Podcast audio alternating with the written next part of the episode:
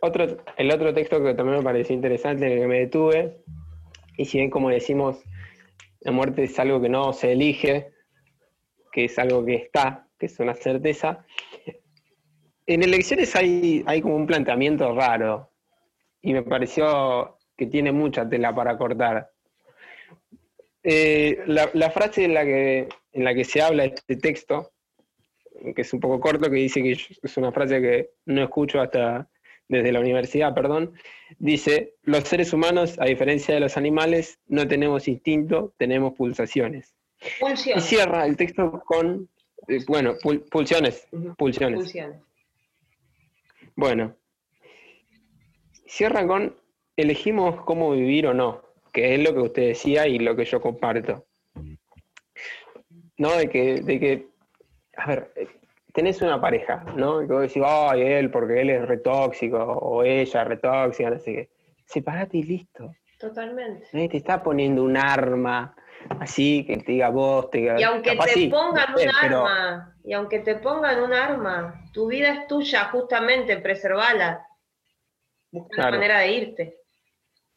Por eso a, la gorrioncita del cuento, ¿no? Claro. Eh, porque yo, por ejemplo, con este ejemplo que ponía, ¿no? Yo me quiero separar, todo el tiempo ves parejas que, se revolean platos por la cabeza metafóricamente, de que no, porque él es así. ¿Y por qué no te separás? Y listo. Entonces te gusta, eh, pero llega un momento que vos le tenés que, que, casi que le tenés que decir, entonces tanto no te querés separar, porque de alguna manera vos estás eligiendo un poco eh, estar ahí. Eh, y yo, ¿por qué digo eligiendo? Así que queda como un forro eh, te gusta te forré. No, sino de, yo creo que uno puede elegir ahí, porque hay una postura distinta que también yo adopto, que es, en la vida a veces también elegir es un privilegio, ¿no? A veces como que uno no puede. Pero creo que el, punto en medio al que llegué en, este tiempo de que leí y todo esto, es que uno elige qué energías gastar para no quedarse vacío. ¿Por qué? Y el ejemplo que, dio de la chica que, no se podía, este, no podía dejar su laburo, creo que es eh, eh, un ejemplo perfecto. Es decir, yo podía mandar a la mierda a mi jefe, pero después de mañana, mirá, yo no sé qué voy a comer, ¿entendés? Claro. Y entonces ahí está el choque entre yo elijo y un poco tengo que dejar de lado, porque si no, no vivo, ¿entendés? Eh, termino desagotado de pelear o de elegir. Son una suma de, Uno elige todos los días. Hay elecciones cotidianas y hay elecciones grosas. Majé. ¿no? Eh, yo recuerdo que una amiga de toda la vida me dijo un día, no me puedo separar, ¿no? Debo confesar que, eh, si bien la anécdota del gato y el pájaro me pasó tal cual, cuando me pasó esto de que yo quería hacer volar a, la pajarita, eh, recordé a mi amiga que no, no podía volar. Un día me dijo, no me puedo separar porque no tengo trabajo, no tengo una profesión.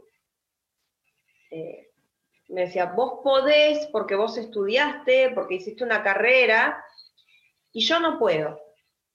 Entonces, yo que tengo severos problemas con la frase no puedo, a mí es algo que es un desafío en mi vida. A mí decime que no se puede algo y allá fui.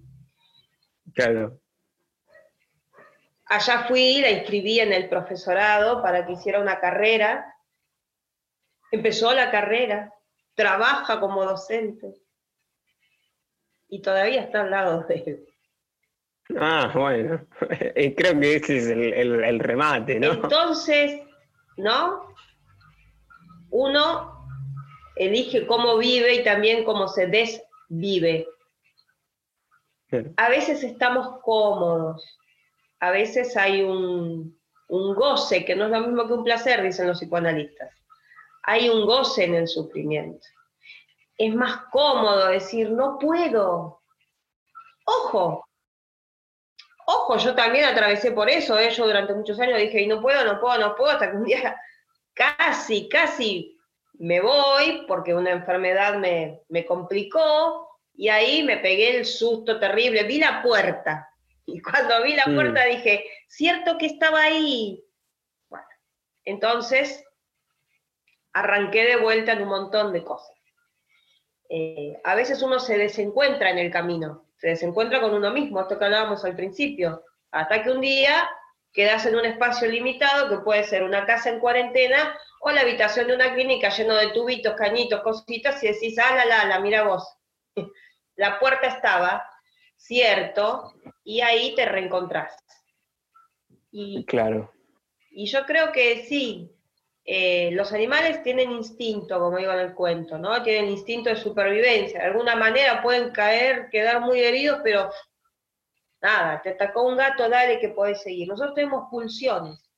Y justamente la psicología dice que tenemos tanto la pulsión de vida, esa que dice, dale, vamos, el no puedo no existe, como la otra pulsión que dice, ya está, quédate acá, total, no se puede hacer nada.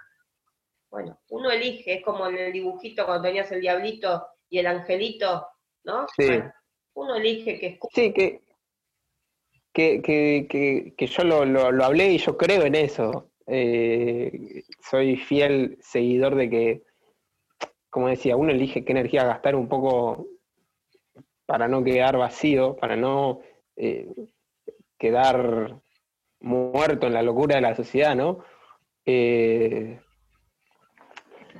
pero que uno elige, uno elige hasta eso mismo, ¿no? Esa cosa de decir, estoy cómodo acá, sé que estoy cómodo, voy a quedarme. Ah, yo. Yo estoy eligiendo ahora y capaz después me levanto un día y, y tengo ganas de, de enfrentarme a eso. totalmente.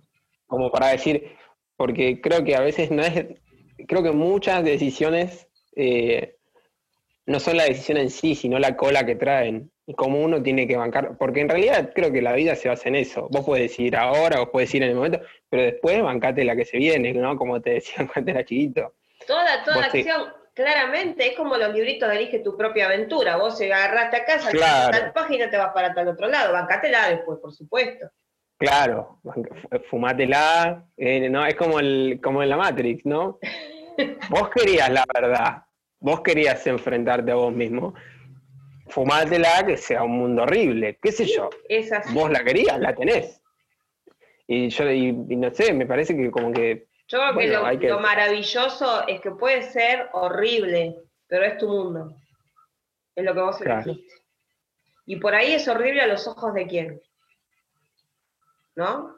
sí, no sé, siempre en la comparación uno sale perdiendo, en la comparación de otros. No hay que compararse con nadie, hay que vivir uno el propio mundo de uno. Sí, Sí. Y, y como decía, ¿no? Ser interesante para uno mismo, tal cual. Estar más que, que para un otro. A ver, uno es el que vive, uno es el que viene, uno es el que en algún momento se va a ir y, como dicen, venimos solos, nos vamos solos, ¿no? Entonces, el error más grave es dejar de ser sincero con uno mismo. Donde dejaste de cantarte las verdades, ahí sonaste. Mm, Entonces, eh, uno tiene que ser sincero y cómplice de sí mismo, ¿no? No hay satisfacción más grande que darse un gusto, así sea el gusto de mandar a la mierda a alguien. Aunque eso Sí, implique perder un trabajo, como vos en, en uno de tus podcasts decías, yo no puedo ir y decirle al profesor, váyase. No, pero ese vértice, Déjame que lo haga. que me encantó que eso del vértice, ¿no? Cuando uno dice, Ah, sí. esa satisfacción, ¿no? De que agarraste eh, el, el código, el orden, lo partiste en 25 millones de pedazos, hiciste volar por el aire como si fueran rulemanes que se salen y vos decís, eh, muchacho, yo no sé hacer rodar. Cuando está bueno. Porque te sos con vos mismo. Es más, sos muy joven, pero con el paso de los años vas a ir descubriendo que las mejores satisfacciones son las que no querés compartir con nadie. ¿Entendés? Porque te sentiste bien vos, te sentiste bien vos. Entonces decís, a ver, si yo digo esto y tengo que en algunas cuestiones y sé que va a empezar fulano, que va a saltar mengano, que cuando descubrís eso, después también te vas dando cuenta de que las satisfacciones son tuyas y las explicaciones son tuyas, porque ya no le querés andar explicando a nadie. Entonces empezás a contestar, eh, hasta ahí, fundamentás una vez y después aparece esto de yo ya te lo expliqué una vez, no te lo explico más. No porque no te quiera explicar, ¿se entiende? O sea, ¿por qué hiciste tal cosa, Claudia? Y porque yo entiendo que está bueno esto, que está bueno lo otro. Cuando me volviste a preguntar, ¿pero por qué hiciste eso hoy? Lo expliqué. Podemos compartirlo o no. Somos todas personas diferentes. Cuando uno deja de estar explicando 500 veces lo mismo para que el otro se tranquilice y se da cuenta que el otro se tranquiliza cuando quiere y como quiere y que no tiene que ver con uno la tranquilidad del otro, es como que va soltando, ¿no? Lastre, ¿sí? y volás. Y ahí aparece vuelta el vuelo de la margarita, ¿no? Déjeme estar tranquila. A mí me, yo lo conté en otro de los podcasts de, redes sociales, lo que a mí me pasa con el humor, ¿no? De que si bien a mí me gusta el humor masivo, el contar chistes así, así asado, si yo cuento un chiste donde no se ríe nadie o se ríe uno solo, yo me estoy contento. Me, da más, me, me, quedo más contento conmigo que con el chiste que se rieron todos. A mí es maravilloso, porque quiere decir que alguien entendió lo que querías decir. Y a veces te vos solo. Sí, sí, sí, me, pasa mucho. Eh, y aprender de qué cosas se ríe uno, que la risa, como vivimos el año pasado, es social, ¿sí? Pero que no necesariamente tiene que ser con un otro obligatoriamente. ¿eh? Está muy bueno reírse de uno mismo y de las cosas que uno hace a mí me, a mí me, pasó. Yo eh, el día de la primavera puse unos videos así, eh, bailando, sintiendo la primavera, escuchando ponerle Vilma Palma, ¿no? Entonces la gente, a la gente le gustó, porque Vilma Palma me lleva al verano, a la primavera. A la gente le gustó un montón de reacciones, cosas, así, jajaja.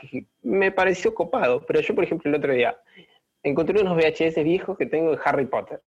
Uh. Entonces agarré y le saqué una foto y digo, che, estoy vendiendo estos VHS de Harry Potter que están remasterizados y están editados. Cada vez que van a decir Voldemort, en realidad dicen López Rega. No, me muero. Y para mí ese fue el mejor chiste que hice en mi vida. Pero, y no, no se ríe nadie, pero para mí es el mejor chiste que hice en mi vida. Es mi carta de presentación al humor, le digo. Acá está. El humor negro nacional. Yo dije, me lucí, me, atacó un... Si hubo, si hubo Voldemort en nuestra historia fue López Rega, ni hablar. Ah, fue la indómita luz del humor. Me, hizo carne en mí. Bueno, ya pasando a preguntas un poco más cortas. Sí. Esto que hablamos, eh, ¿cómo convive todo junto? ¿no? Eh, también eh, cuando leía la descripción hincha de la nube, esto, ¿cómo convive todo eso junto? Soy yo. en, el, perfil de Facebook tengo una frase de Cortázar de Rayuela que justamente Talita, uno de los personajes femeninos, dice, soy yo. Defenderé ser yo hasta que no pueda más. ¿No? Claro.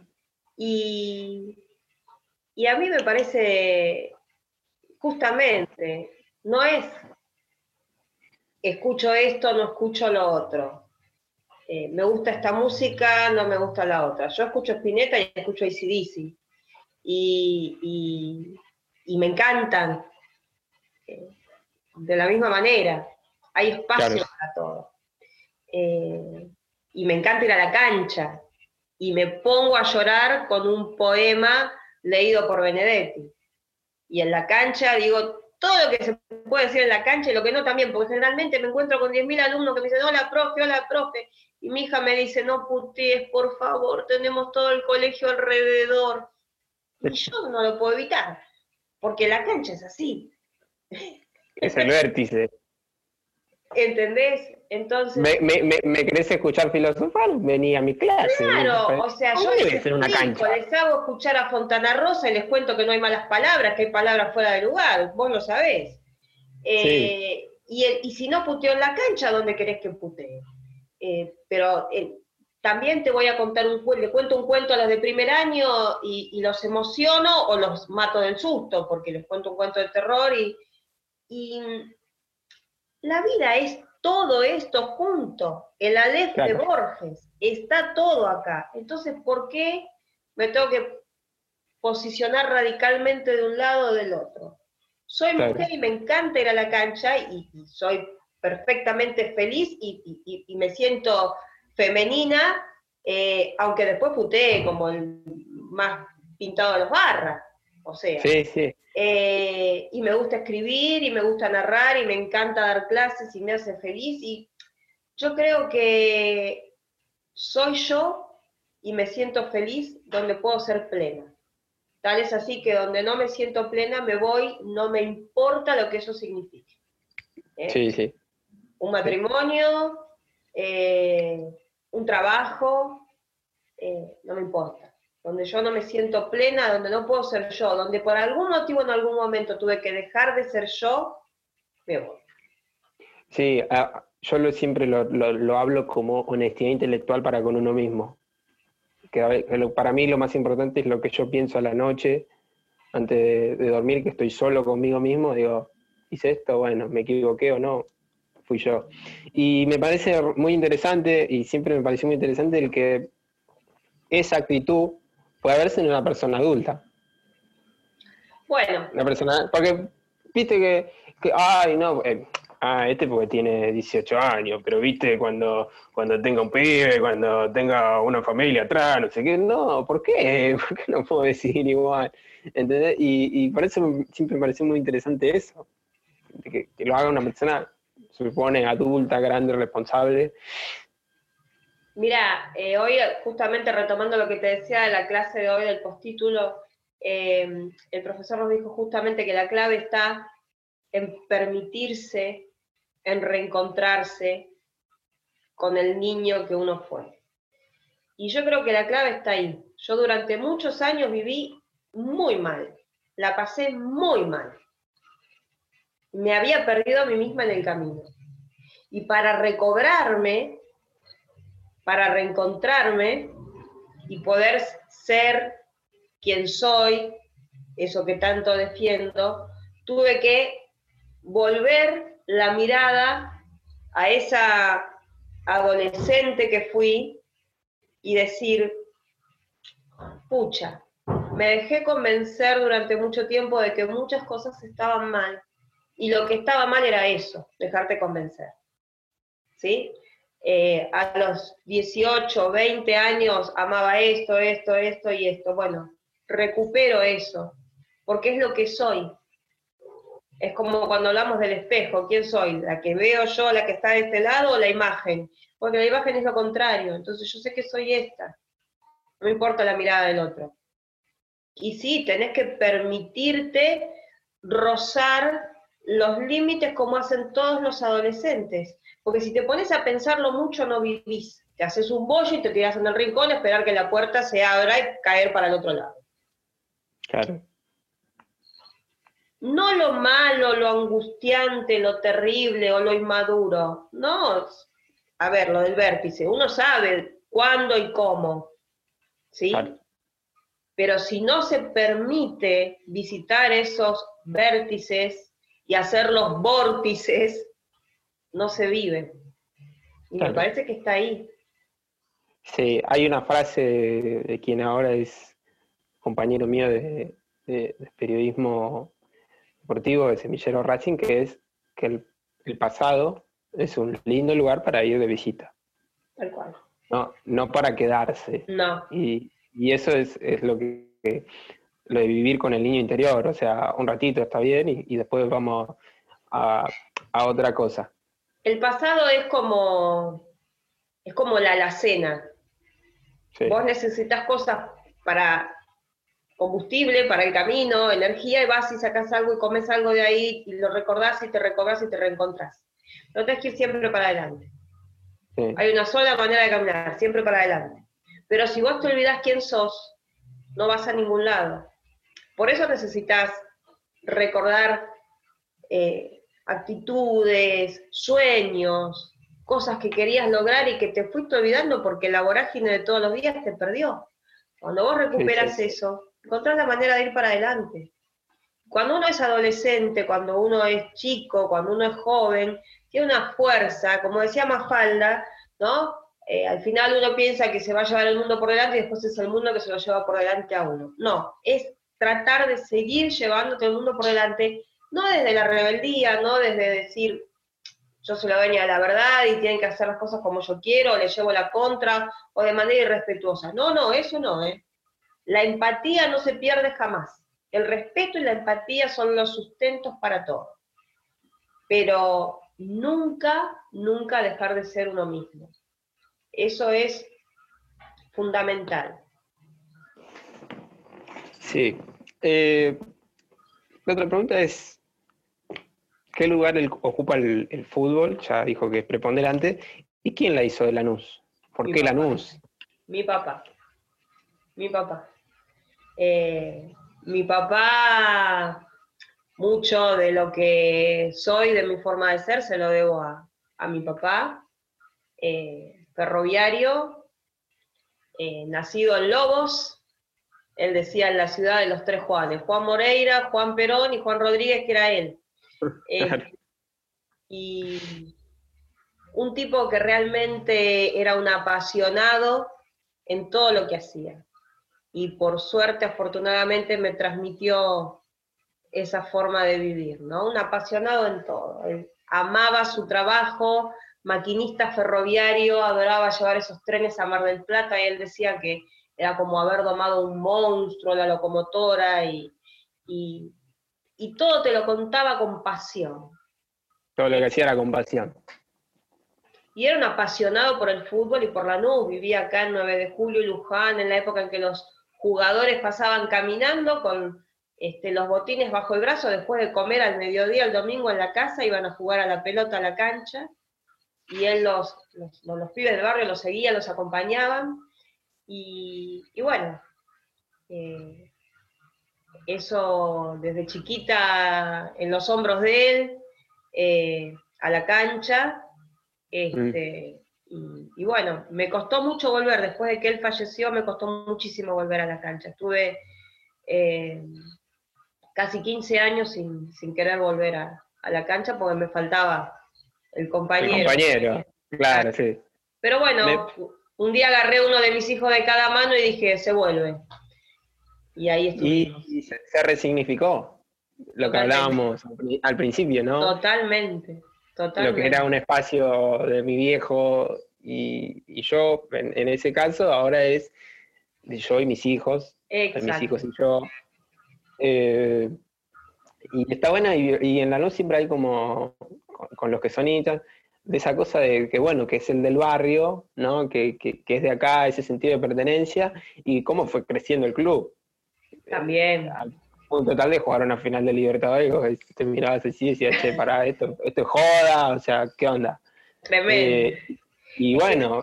Es esto que vos decías, la luz tiene esa cosa de pueblo, de barrio, de, de, de Pertenencia, sí. De, pertenencia y de fusión social, ¿no? Eh, yo recuerdo cuando inauguraron las luces en la cancha, mm. porque durante muchos años no, había luces y, fue un momento mágico porque eh, vos veías cómo la gente caminaba, yo digo, éramos todos como mariposas de noche, caminando hacia, hacia la cancha y entramos y era un silencio que se escuchaba, nadie nadie gritaba, no, era la gente peregrinando desde sus casas hasta adentro de la cancha y quedar todos ahí mudos mirando a la luz. Eso, yo esas cosas pasan acá. ¿No? El realismo mágico de García Márquez podía incluir como un capítulo del Silencio de Soledad el día que inauguraron las luces de la cancha de la luz. Y esas cosas eh, tienen una mística de pueblo que no se da en otros lados. Eh, ya que hablamos de recuerdos y eso, ¿cuál es el recuerdo más lindo de vivir en una cancha? Eh, no sé si el más lindo, tengo muchos recuerdos lindos, ¿no? Eh, pero sí el más, el más tierno, mm. que tiene que ver, recuerdo, a ver, ¿en qué año fue? En el 95, creo jugaba Lanús y Rosario Central, y yo estaba con mi papá en la cancha, y me había hecho un tatuaje, mi primer tatuaje. y no había dicho nada.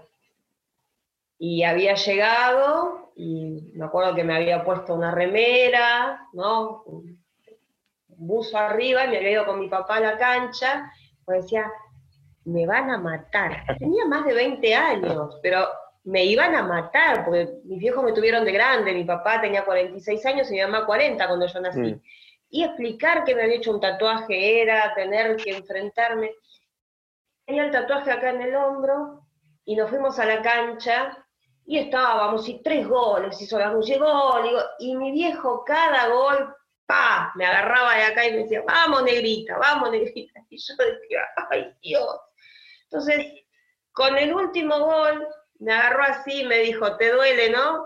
Y yo dije, ¿qué, qué, cosa? Dale, dale. Te hiciste un tatuaje, dale, hincha de la luz. Me dijo, estamos festejando, hoy no vamos a pelear. El quilombo lo vas a tener cuando se entere tu vieja. Con eso es suficiente. es algo que no me olvido nunca por la ternura y la complicidad y bueno, ese vínculo que tengo con mi papá. El bueno, vamos a dejarlo, vamos a dejarlo pasar por, por eso. Eh, cuando, cuando todo se unió en, en, esos tres goles, ¿no? Que si no hubiesen sido de la Lanús, si hubiesen sido de Central, la historia era otra cosa. Otra cosa, otra cosa, sí, sí, sí. sí. Usted es una persona con mucho rock, mucho rock. De hecho, yo me acuerdo, en, en tercero una vez, yo venía de mi época de descubrimiento musical, qué sé yo, y había escuchado mucho este pescado rabioso. Y hubo un momento que la llamaron y empezó con el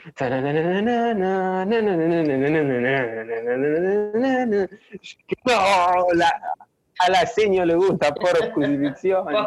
Y, y, y, dije, wow, qué yo.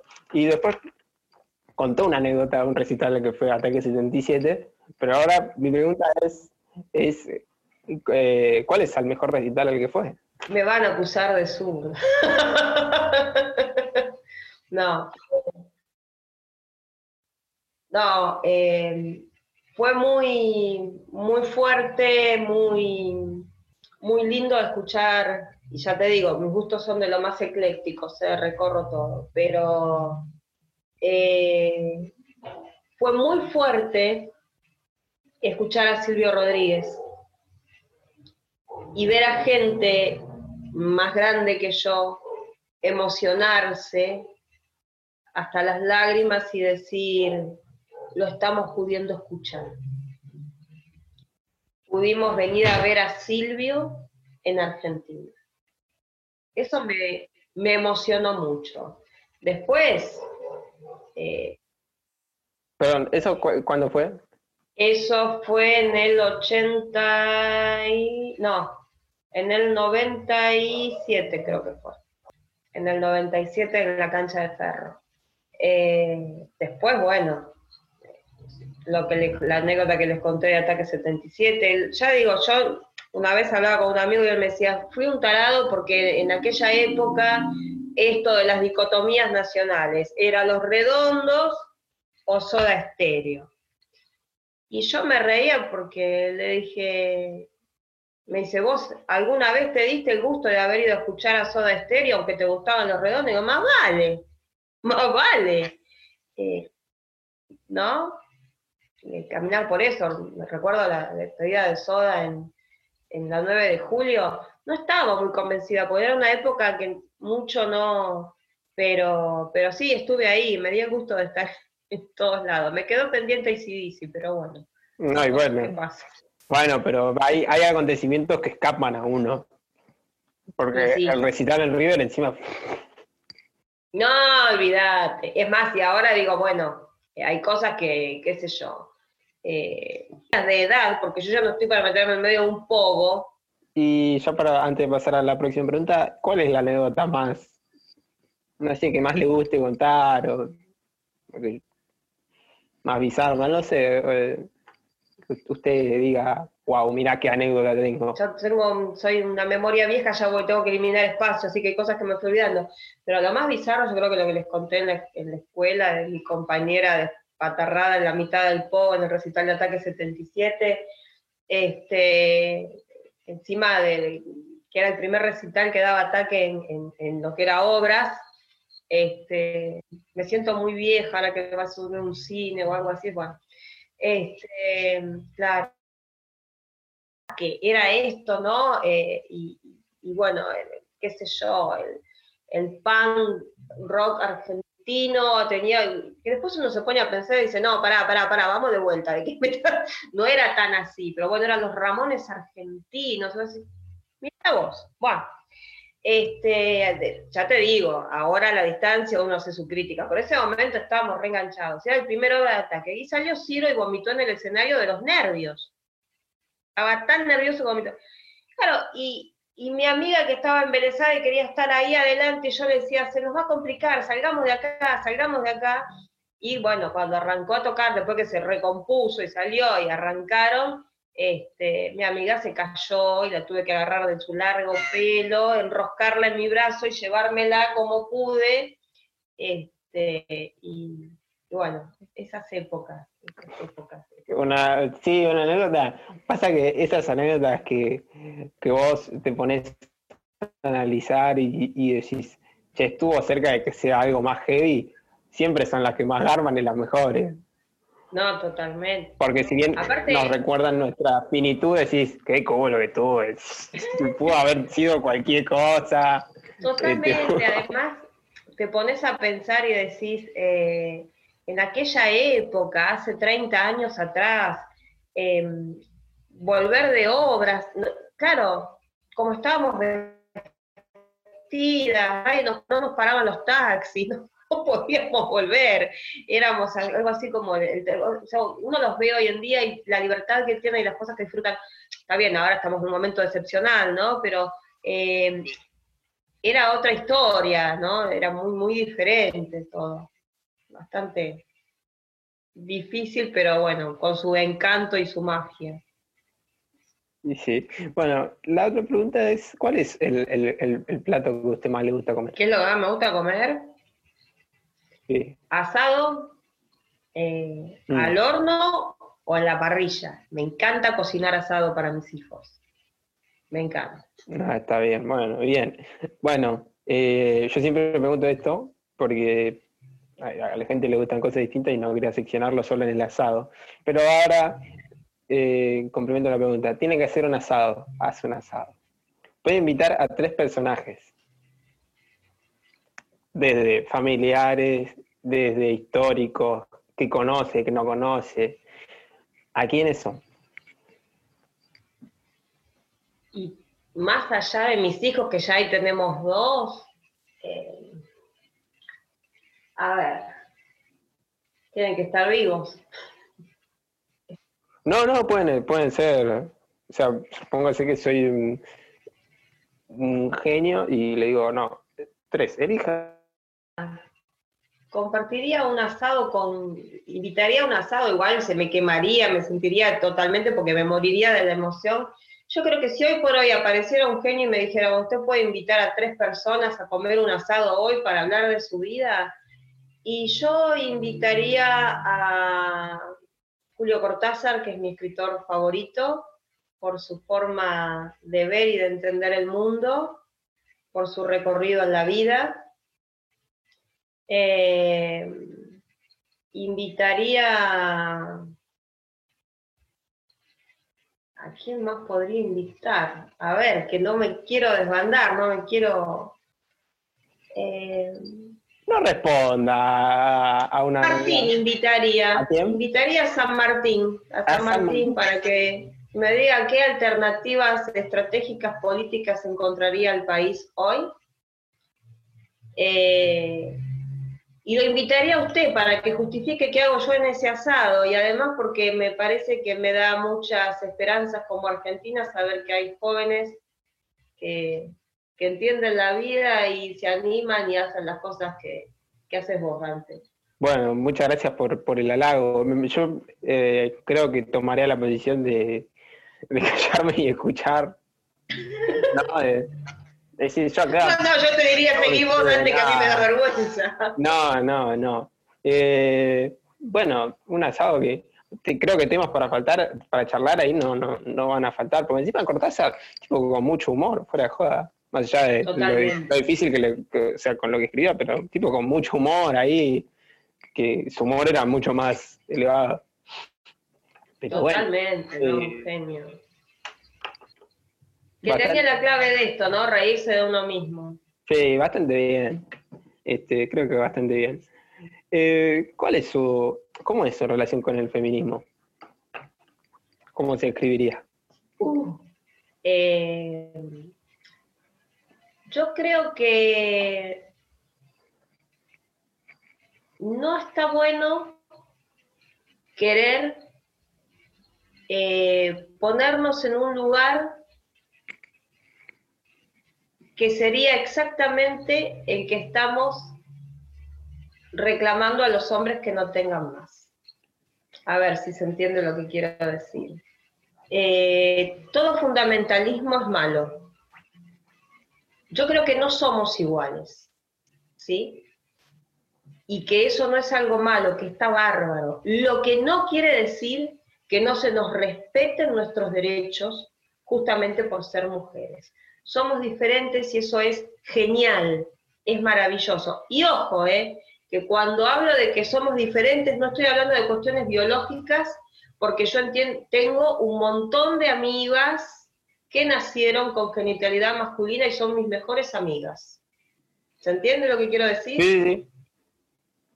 No es una cuestión de diferencias por lo físico. Somos distintos porque hombres y mujeres eh, tenemos capacidades emocionales diferentes, ni mejores ni peores, diferentes. Y justamente por eso es que merecemos todos, hombres y mujeres, el mayor de los respetos. Me parece una atrocidad que se mate a una persona por el solo hecho de ser mujer, que se la discrimine por el solo hecho de ser mujer que se la destrate por su condición de género. Eso es atroz.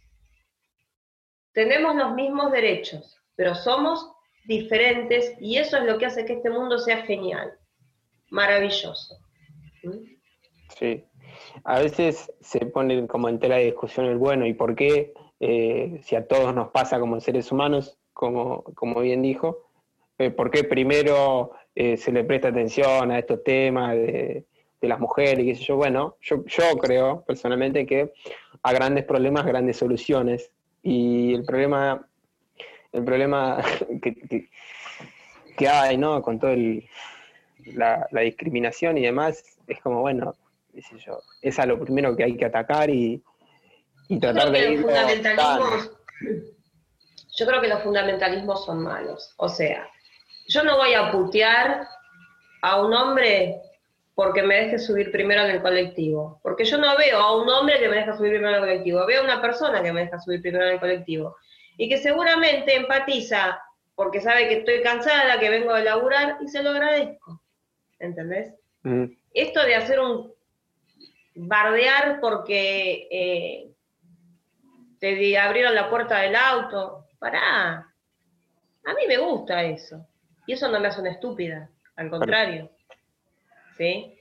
Y tengo una actividad importante en lo que tiene que ver con la, eh, la educación para evitar la violencia de género. Eh, la he padecido, así que sé perfectamente de qué se trata, pero ya te digo, esto de no no querer eh, bancar ciertas cosas, o, a ver, bancar tiene que ver con darle espacio al otro, no aceptar ciertos tratos, eh, tampoco es tan así. O sea, ese fundamentalismo no me cierra. Tampoco necesito eh, que me vean las tetas para que sepan que soy mujer, ni tener que mostrarlas, o no, o defender la feminidad por ahí. ¿Se entiende? Me parece que si yo sé argumentar, te voy a convencer mucho más. Que sepas que soy mujer no pasa por andar mostrando el cuerpo. Se sabe que soy mujer porque me comporto como mujer. Claro. Y eso es respetar. Tiene, sí, obvio que sí. Tiene que ver con, con la deconstrucción de ciertas ideas, ¿no? Que deconstruir es resignificar ciertas ideas o actitudes. Entonces, eh, creo que, que, a muchas mujeres les pasa eso, tener que resignificar actitudes, y a muchos hombres nos pasa de tener que aprender a que nosotros, o sea, es un camino que nos toca recorrer a los dos, casi a par. Totalmente. Hay, hay mujeres que son mucho más machistas que los hombres.